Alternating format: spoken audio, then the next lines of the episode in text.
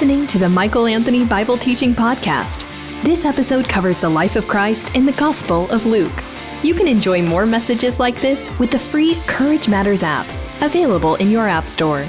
If you'd like to request Michael for an interview, guest appearance, or as a keynote speaker for your event, click the Invite tab on the Courage Matters app or on CourageMatters.com. There is one question that has been asked by people in civilizations since the beginning of time. One question, perhaps you've asked it, perhaps you're in the process of asking it. Today, you might ask it for the very first time. It's a question that has eternal significance because it really deals with your eternity, and it is this time phrased by an expert in Luke chapter 10, beginning in verse 25. Turn with me in our Father's Word, Luke chapter 10, verse 25, in our Father's Word. And behold, a lawyer stood up and put him to the test. Okay, we've got a problem right there. A lawyer is involved. That's the problem. We have a lawyer involved. Way to make the simple complex. Uh, behold, a lawyer stood up to him to put Jesus to the test, saying, Teacher, what shall I do to inherit eternal life? He said to him, What is written in the law? How do you read it? And he answered, You shall love the Lord your God with all your heart, and with all your soul, and with all your strength, and with all your mind, and your neighbor as yourself. And he said to him, You've answered correctly. Do this, and you will live. But he, desiring to justify himself, said to Jesus, And who is my neighbor? Jesus replied, A man was going down from Jerusalem to Jericho, and he fell among robbers who stripped him and beat him and departed, leaving him half dead. Now, by chance, a priest was going down that road, and when he saw him, he passed by on the other side. So, likewise, a Levite, when he came to the place and saw him, passed by the other side. But a Samaritan, as he journeyed, came to where he was, and when he saw him, he had compassion. He went to him and bound up his wounds, pouring on oil and wine. This is the kind of guy that Italians would want to hang out with somebody who's got an abundance of oil and wine. He has so much, he has excess to pour it on somebody's wound. Then he set him on his own animal, brought him to an inn, and took care of him. And the next day he took out two denarii and gave them to the innkeeper, saying, Take care of him, and whatever more you spend, I will repay you when I come back. Which of these three do you think proved to be a neighbor to the man who fell among the robbers? He said, The one who showed him mercy. And Jesus said to him, You go and do likewise. One question that's supreme among all the others that you could ask, one question that we all ask at one time or another in life one question that you must ask and you must have the right answer for, because if you don't have the right answer, it's eternally significant. If you have the right answer, it's eternally significant. And this time it's presented by an expert. An expert, the word that's used here is for the expert in the law is lawyer. This is somebody who was an expert in the Old Testament, the 613 laws from Genesis all the way through Malachi. 613 of them, many of them pertaining to priests and Levites, the Levitical laws, but many of them also pertaining to common, ordinary people, people like you and people like me. And so this man was a lawyer, an expert in those things, an expert in the Old Testament. And he comes to Jesus as a fly in the ointment. What do I mean, fly in the ointment? Because in verse 24 of Luke 10, Jesus has been having a private discussion with the disciples, and it seems that this man, this lawyer, stands up and makes his statement as if he were in a court of law and interrupts what is up to this point an intimate discussion that Jesus is having with the 12. You see, Back up even to verse 23 of Luke chapter 10, and you'll see what I mean. Then turning to the disciples, he, Jesus, said privately, Blessed are the eyes that see what you see, referring to himself. For I tell you that many prophets and kings desired to see what you see and did not see it, and to hear what you hear and did not hear it. Jesus is having this private discussion with the apostles, the disciples. It's an aside comment that he's making. It's a teaching that Jesus is giving them as he's disclosing to them more about his own identity as they're part of that inner circle that's beginning to grow. And wouldn't you know it, while this is taking place, a so called expert, a lawyer, stands up and ruins the party. But he asks a question. He asks the eternally significant question that you must ask and that you must answer What must I do to inherit eternal life? And this expert in the law seems to be off to a good start, but we, as the passage of time, begin to understand as Jesus takes him through this teaching and explains to him the story of what we call the parable of the Good Samaritan, we understand that the man's question is fundamentally flawed because he thinks it's something that he does that gets God's attention to give him something he does not deserve and can never earn.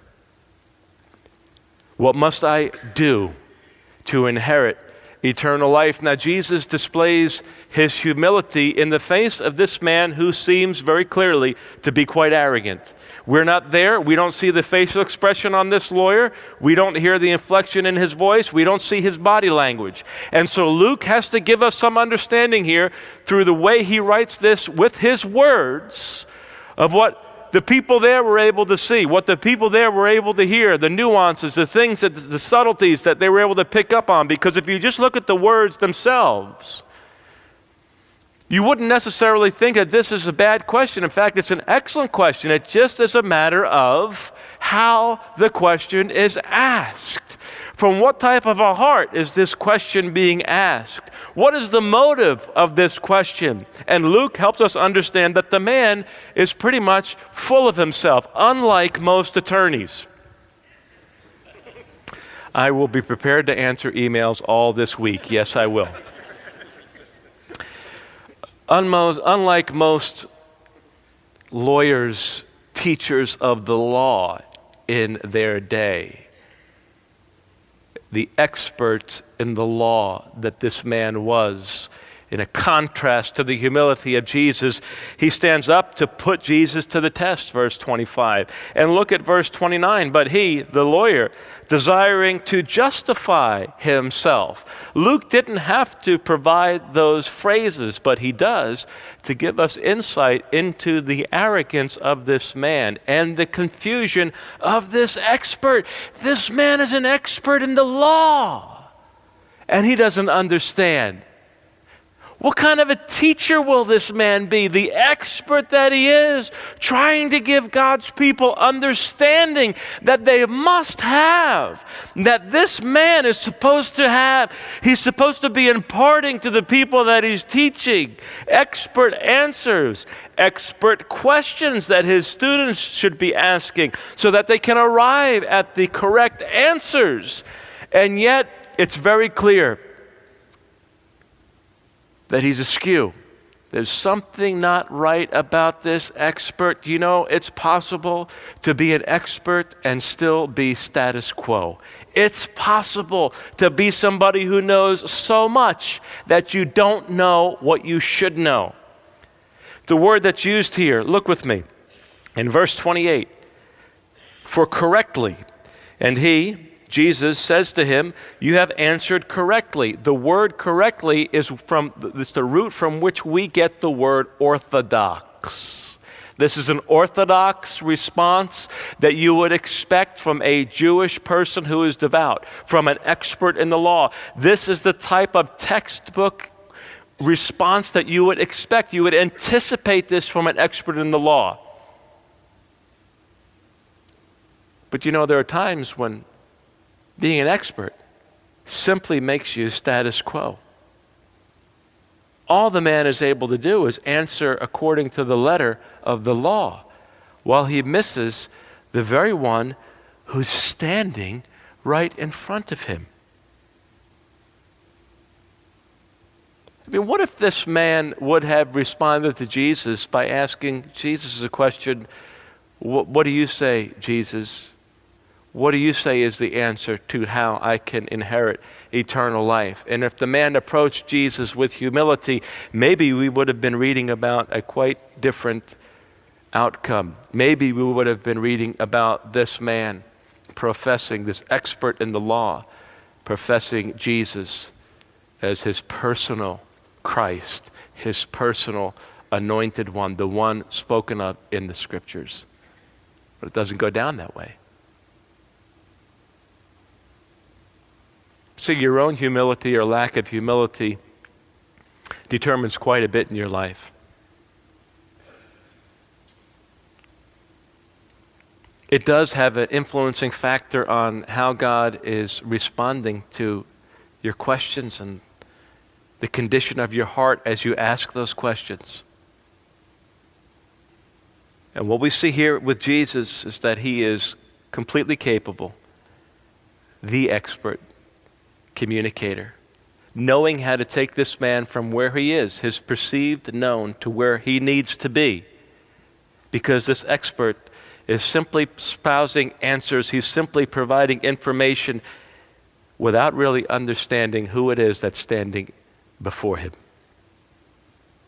Notice the man's answer Jesus says in verse 26, What is written in the law? How do you read it? What humility from Jesus, giving this man the opportunity. You're the expert. We have the real expert, the author of the law, saying to this man, Well, you're the expert. Why don't you tell me? What's your interpretation? How do you read it? How does one inherit eternal life? And the audacity is that this expert doesn't blink, doesn't flinch.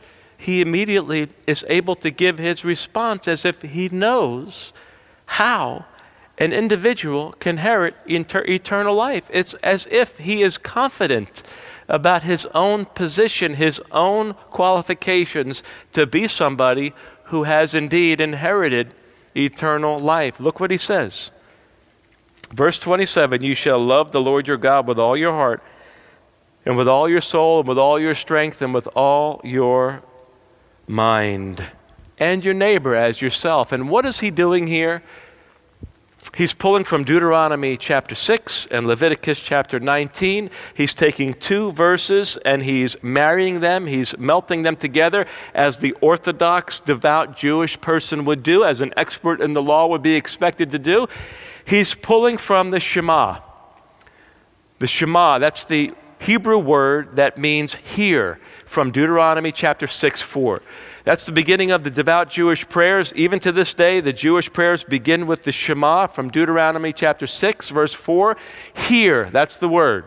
Shema. Hear, O Israel, the Lord our God, the Lord is one. And then it continues up through verse 9. You shall love the Lord your God with all your heart and with all your soul and with all your might. And these words that I command you today shall be on your heart.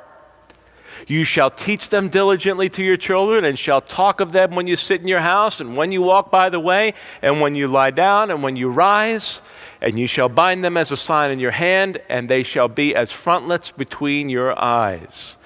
You shall write them on the doorposts of your house and on your gates. The idea is that there's nowhere you'll be able to go from the Word of God. Continual, perpetual reminders for you and for your children about the centrality of God's Word.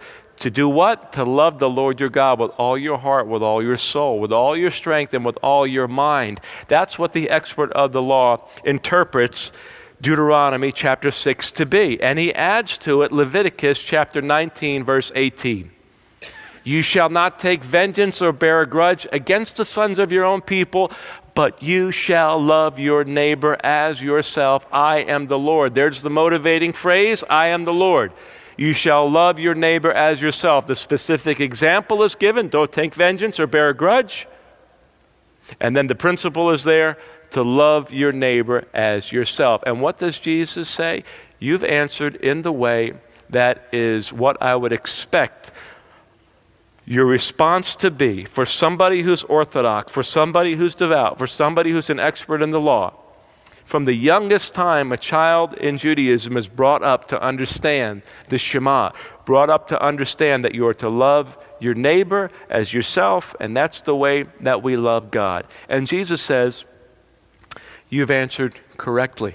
You've answered in a way that I would expect you to answer. But the man brought too much rope to the party. He's about to hang himself.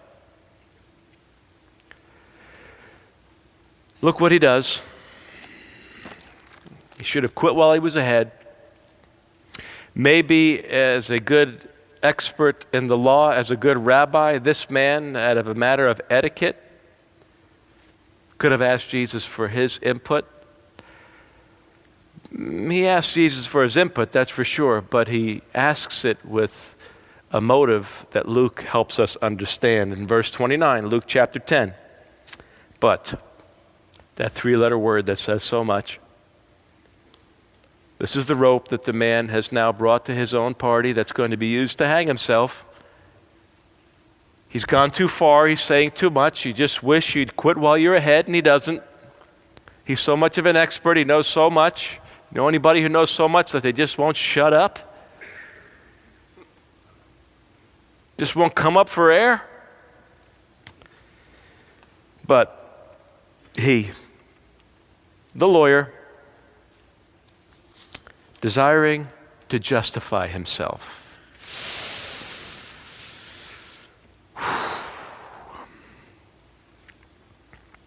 See, the man was more a commoner than an expert.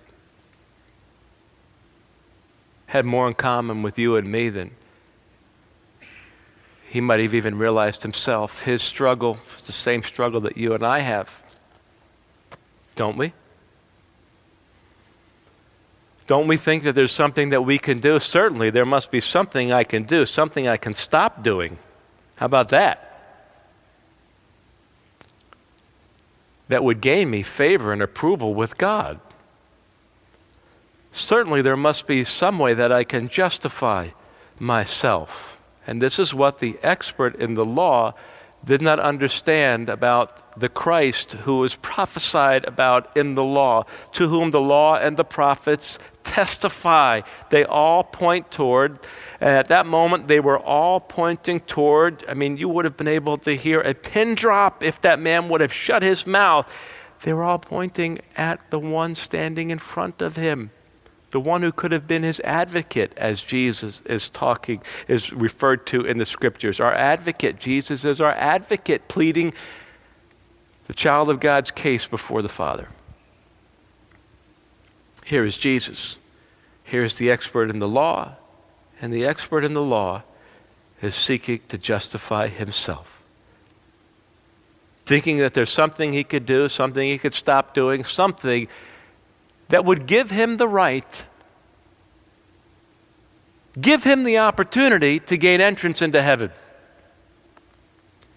And what does Jesus do in the humility that Jesus models for us without even flinching? Jesus launches into a parable that will help this man understand that there's no way that you can get yourself eternal life. There is no way that you can justify yourself. There's no way that you can do something on your own behalf because I'm going to show you how far you fall short of what is required in order to have eternal life. And that's when Jesus gives the parable of the Good Samaritan. He's good in comparison to a Levite and a priest. Look with me in verse 30.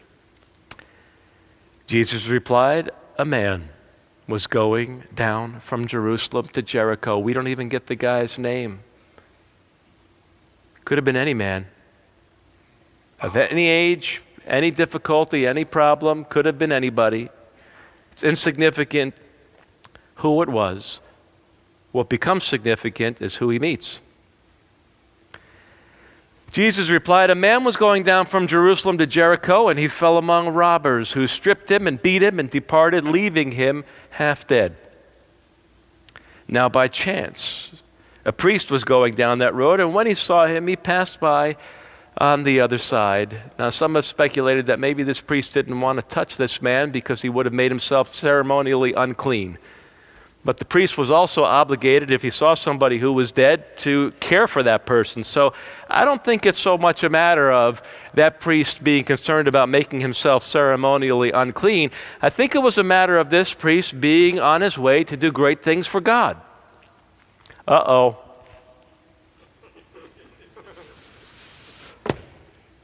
Okay, here we go. This guy's a priest, right? What do priests do? They offer sacrifices in the temple. They minister in the temple courts. There can't be anything more significant than ministering in the temple. I mean, you're a priest. You wear the garb that tells everybody you're a priest. You speak the language that a priest speaks. You wear the frontlet between your eyes with the scriptures, the Shema, Deuteronomy 6, 4 through 9, right here.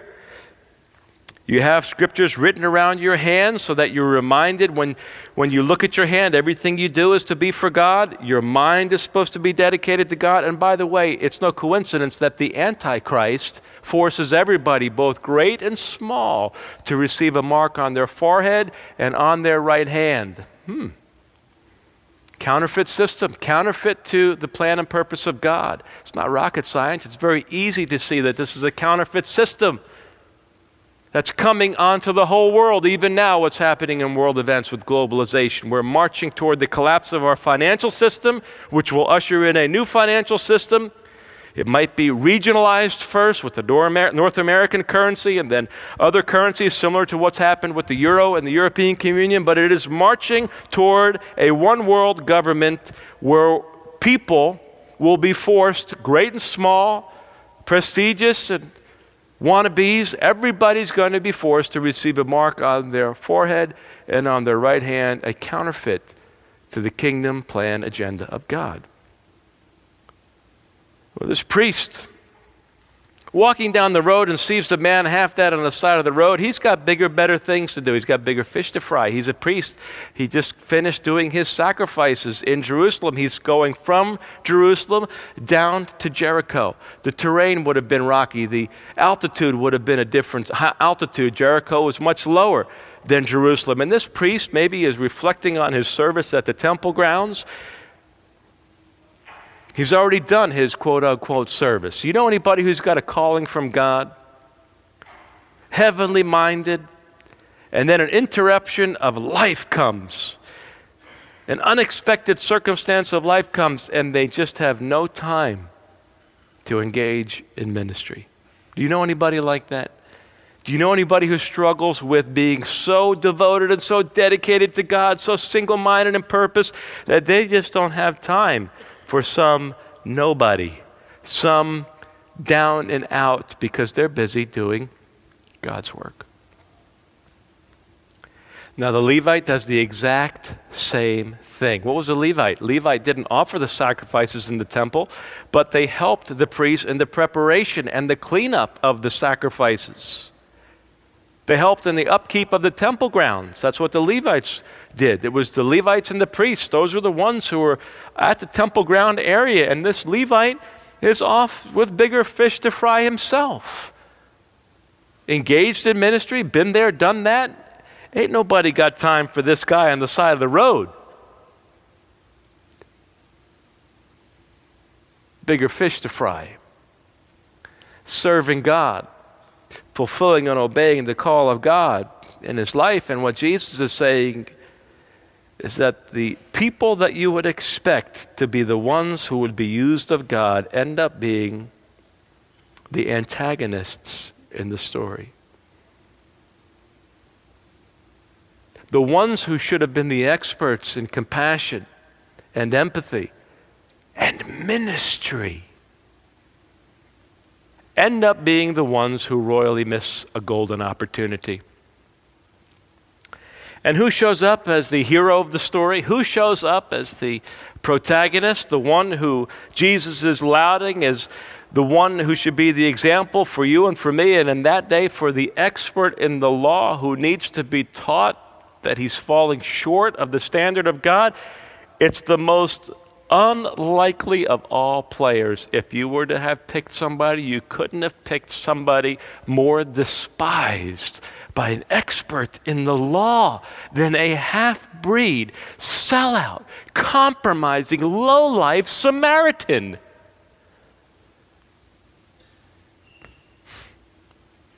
The real expert, Jesus, is teaching the wannabe expert lawyer what it really means to do ministry, what it really means truly to love the Lord your God with all your heart, with all your soul, with all your strength, and with all your mind. What it means to love your neighbor as yourself. And who is your neighbor? Jesus says, everybody is your neighbor. Anytime you see a need, you are to love God and to love your neighbor by reaching out and helping meet that need. Not to walk down the road as if you've got bigger fish to fry, as if you can't take time for this interruption. Life will be interrupted multiple times for you throughout this week. Get over it. It's not coincidence. The interruptions are opportunities. Opportunities to love the Lord your God with all your heart, with all your mind, with all your strength, with all your might. They're opportunities for you to love your neighbor as yourself. You do not know when you will see somebody on your way to Jericho. I have found by failure in my own life some of the most golden, ripe for the picking, easy fruit, tap it, it'll fall off the tree. Times for ministry are right after I've just got done, quote unquote, ministry. I've put in my time. I'm tired. I don't sound like a whiner even when I say that.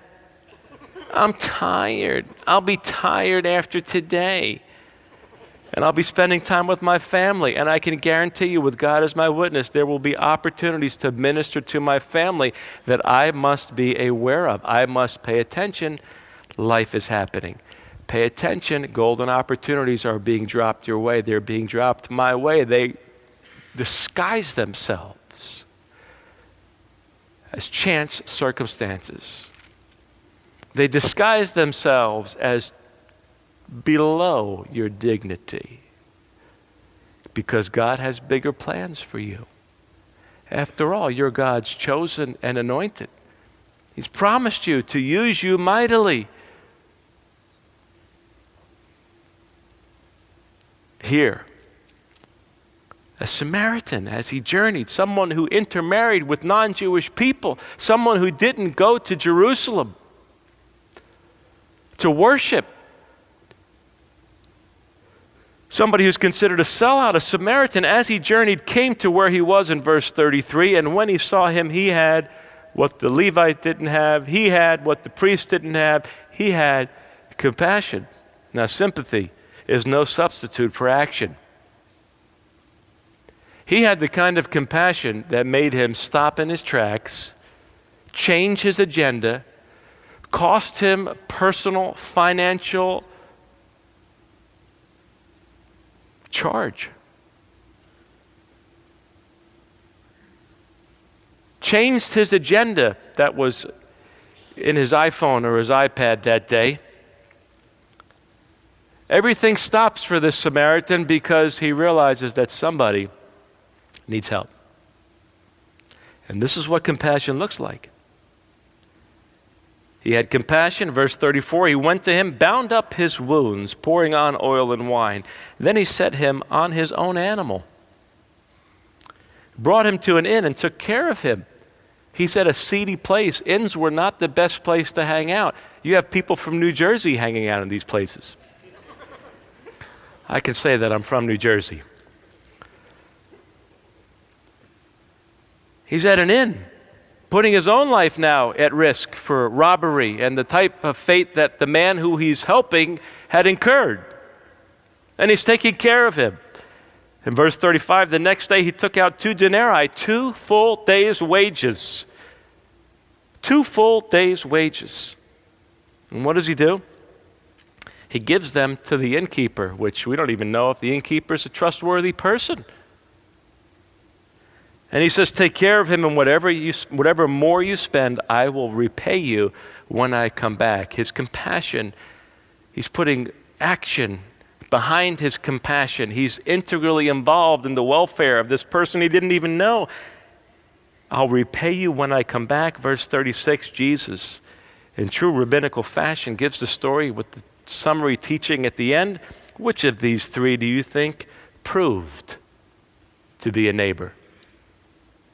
Of the man who fell among the robbers.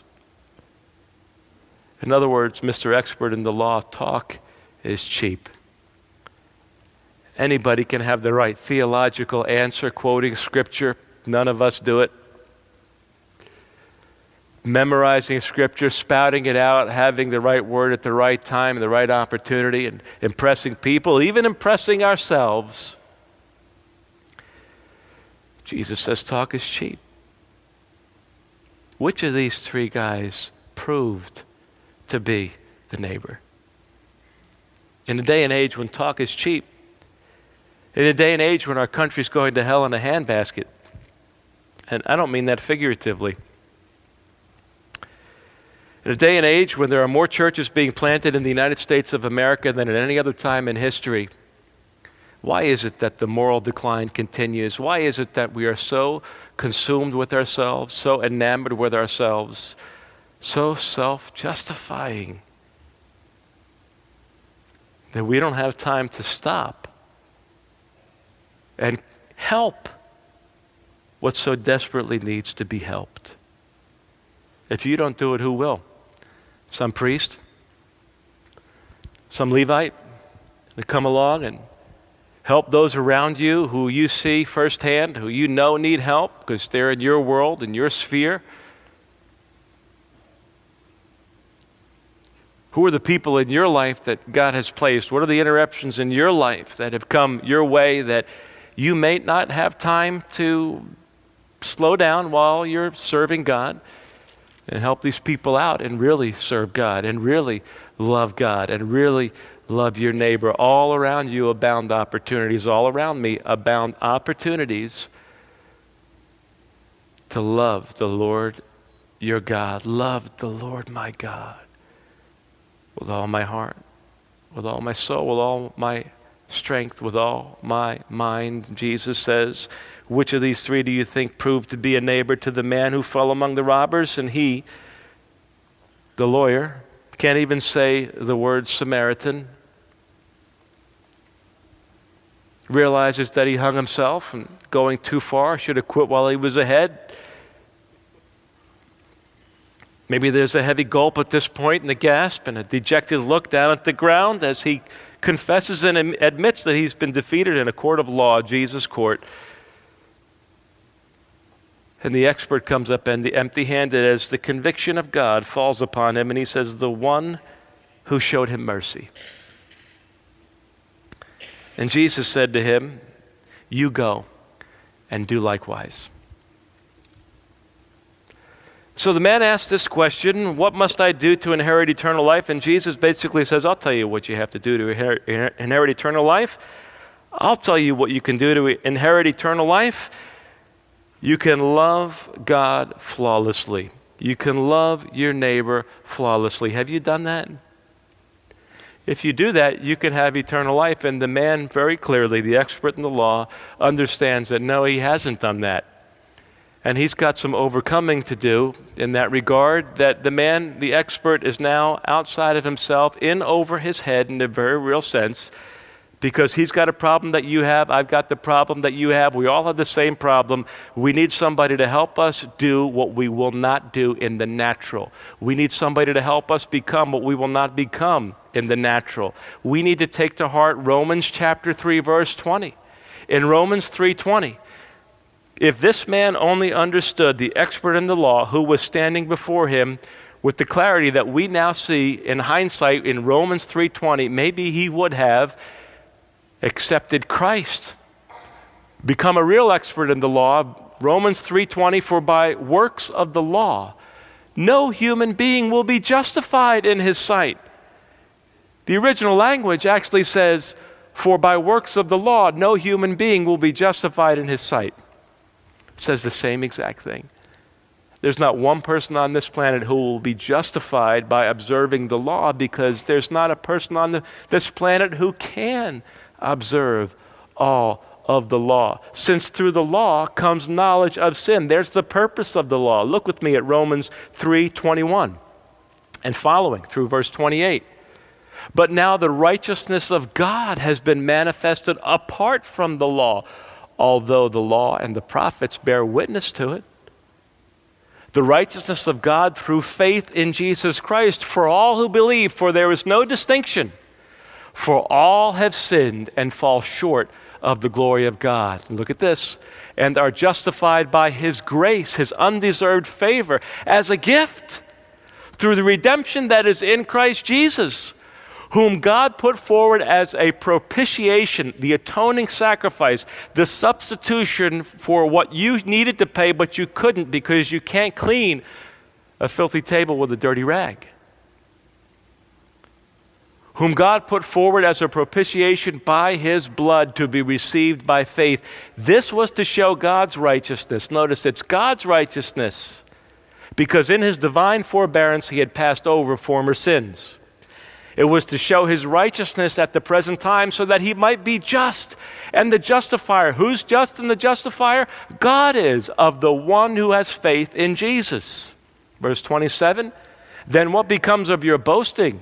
The expert in the law is boasting seeking to justify himself, boasting. Your boasting, my boasting, anything that we think that God is going to look at of our own strength, our own power, our own ability, things we do that we think are awesome, things we don't do that we know we shouldn't do. There is no boasting for that. Then what becomes of our boasting? It is excluded. By what kind of law? By law of a law of works? No, but by the law of faith. For we hold that one is justified by faith apart from works of the law. What did this man need to do to inherit eternal life? He needed to accept Jesus as the one who fulfilled the law. The lawgiver standing right before him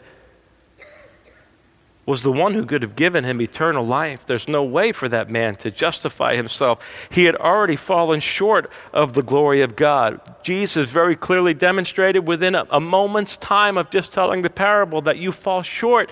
You don't measure up. You cannot justify yourself. Through the law, we become conscious of sin. That's the purpose of the law. That's what Romans 3:20 is all about. Look at Romans 3:20 again. That's what it's saying here. For by works of the law, no human being will be justified in his sight, in the sight of God, since through the law comes the knowledge of sin. Understanding the standard of God is what leads us to the point of throwing our hands up and say, What am I going to do? I can't justify myself. I can't give myself entrance into heaven. I need God to be the justifier of my life. I cannot justify myself. And that's why in Galatians chapter 2 verse 21. This potent passage of scripture is one that's worthy as all that we've been looking at today committing to memory. Galatians 2:21 I do not nullify the undeserved favor of God, the grace of God, for if righteousness were through the law, as the expert thought it was, if righteousness were through the law, then Christ died for no purpose. The whole reason why Jesus died was to fulfill all the law. The whole reason why Jesus was sinless, without any sin whatsoever, so that he would pay the price that you and I can't pay. He's the embodiment of all the pleasure of God the Father. That God would make him who was without sin become sin for you and for me. And if only this quote unquote expert in the law who had the scriptures memorized, who knew how to give the orthodox, expected, status quo answers, understood who was standing before him. If only he had humbled himself and asked Jesus for his opinion and really been open to it, maybe we'd be reading the story in an entirely different way. And the same is true in your life. What if you were to approach God as the modus operandi of your life with humility, that at any time, at any moment, God can speak to you and teach you and train you? Teachability is one of the prime hallmarks of humility.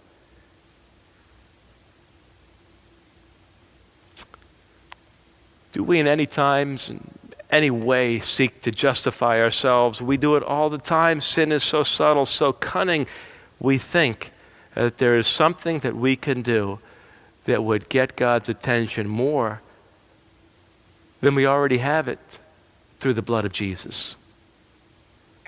The moment you accept Christ as your Savior for the forgiveness of your sins, and I mean the moment, something changes in your life. You inherit eternal life because God justifies you at that moment, not because you observed all of the Old Testament law, but because you observed the lawgiver Jesus. Because you've given your life to Jesus who fulfills all of the law. If righteousness could be obtained through the law, then Christ died for no purpose. And think about it this way if it's not possible to be justified by observing all of the Old Testament commandments and they were given by God, then what kind of a law or commandment might you be following that's just absolutely ridiculous by comparison?